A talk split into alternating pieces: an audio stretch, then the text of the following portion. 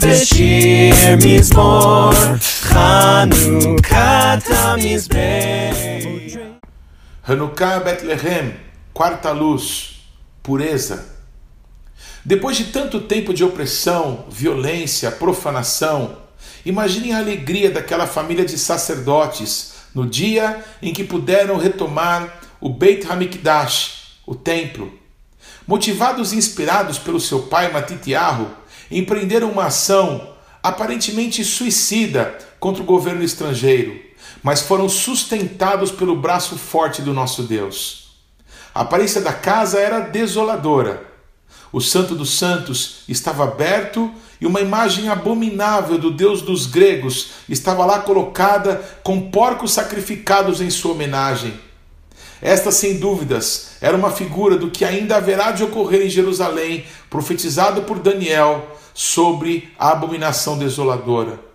Nas paredes da casa de Deus fezes de porcos, sujeira, podridão, por todos os lados. O que fazer?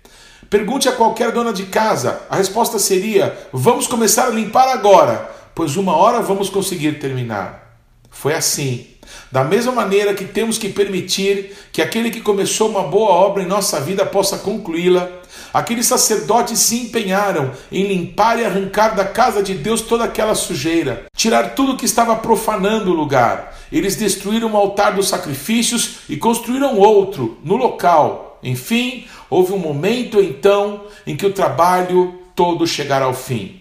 E agora, vamos adorar foi certamente o que todos os sacerdotes pensaram ao mesmo tempo. A alegria dos sacerdotes em novamente poder celebrar e adorar o nosso Deus durou pouco, pois quando foram buscar os recipientes de azeite puro usados para acender a menorá, só acharam um que estava cheio e lacrado. Haviam outros, alguns quebrados, mas com pouco de azeite, outros cheios, mas com lacre rompido. Comprovadamente puro, pois estava lacrado somente um. O que fazer? Para que mais azeite pudesse ser produzido segundo a ordem do templo, eram necessários sete dias, e então três possibilidades estavam diante deles. Primeira, esperar uma semana para que tivessem azeite novo e consagrado para iniciar o culto sem mais interrupções. Imaginem, irmãos, Deus fez tantas coisas para nós mas nós vamos marcar um culto de agradecimento a Ele daqui a uma semana. Vão para suas casas e semana que vem todos voltem e então vamos adorar a Deus. O que você diria? Não! Deus será adorado aqui hoje. Segunda opção, fazer algo bem significativo naquela noite inaugural. E enquanto se produzisse mais azeite, poderia usar qualquer azeite, porque Deus conhece o nosso coração, não é? E vamos ser sinceros, para Deus não precisa ser tudo certinho, certinho. O que importa é a intenção, certo? É errado. A decisão deles: não daremos ao nosso Deus algo que não seja comprovadamente puro. Não importa o amanhã, Deus será adorado aqui hoje. Terceira opção: vamos acender a menorá com azeite comprovadamente puro hoje. E amanhã? Eles não devem ter esperado a frase ser completada. O amanhã pertence ao eterno. A menorá foi acesa. Imaginem só a festa que deve ter ocorrido aquela noite toda. Os salmos novamente foram entoados diante da face do nosso Deus. Novamente, sacrifícios agradáveis a Deus foram oferecidos pela manhã, ao meio-dia e à tarde. A luz brilhava mais uma vez dentro da casa de Deus. Imaginem as danças, a alegria, a celebração do povo que tinha sido liberto do seu opressor. Talvez no final da manhã, talvez no final da manhã, alguns que passaram a noite em claro tivessem a determinação de que não dormiriam enquanto a luz da menorá não se apagasse. Acabaram caindo de sono, pois já era dia claro e a luz continuava brilhando. Foi assim por mais toda aquela tarde.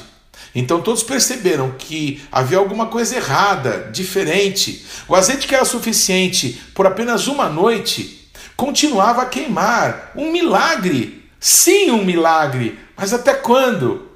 Houve uma luz na casa de Deus naquela segunda noite, e na terceira, quarta, quinta, sexta e sétima noite.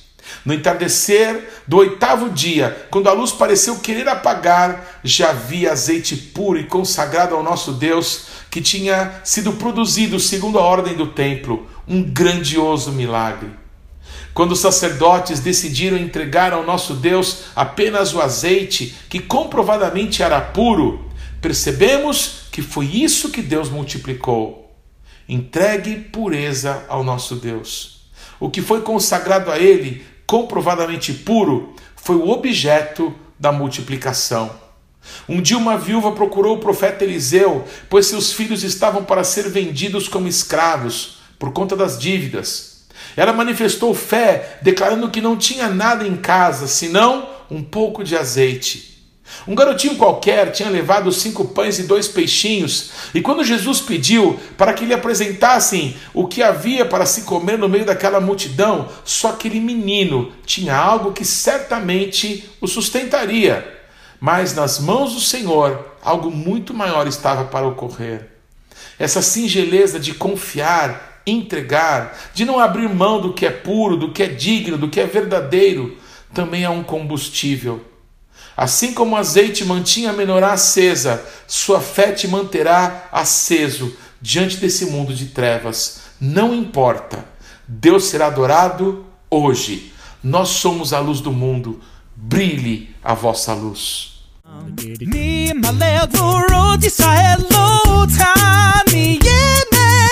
این به خدا یکومکی برد و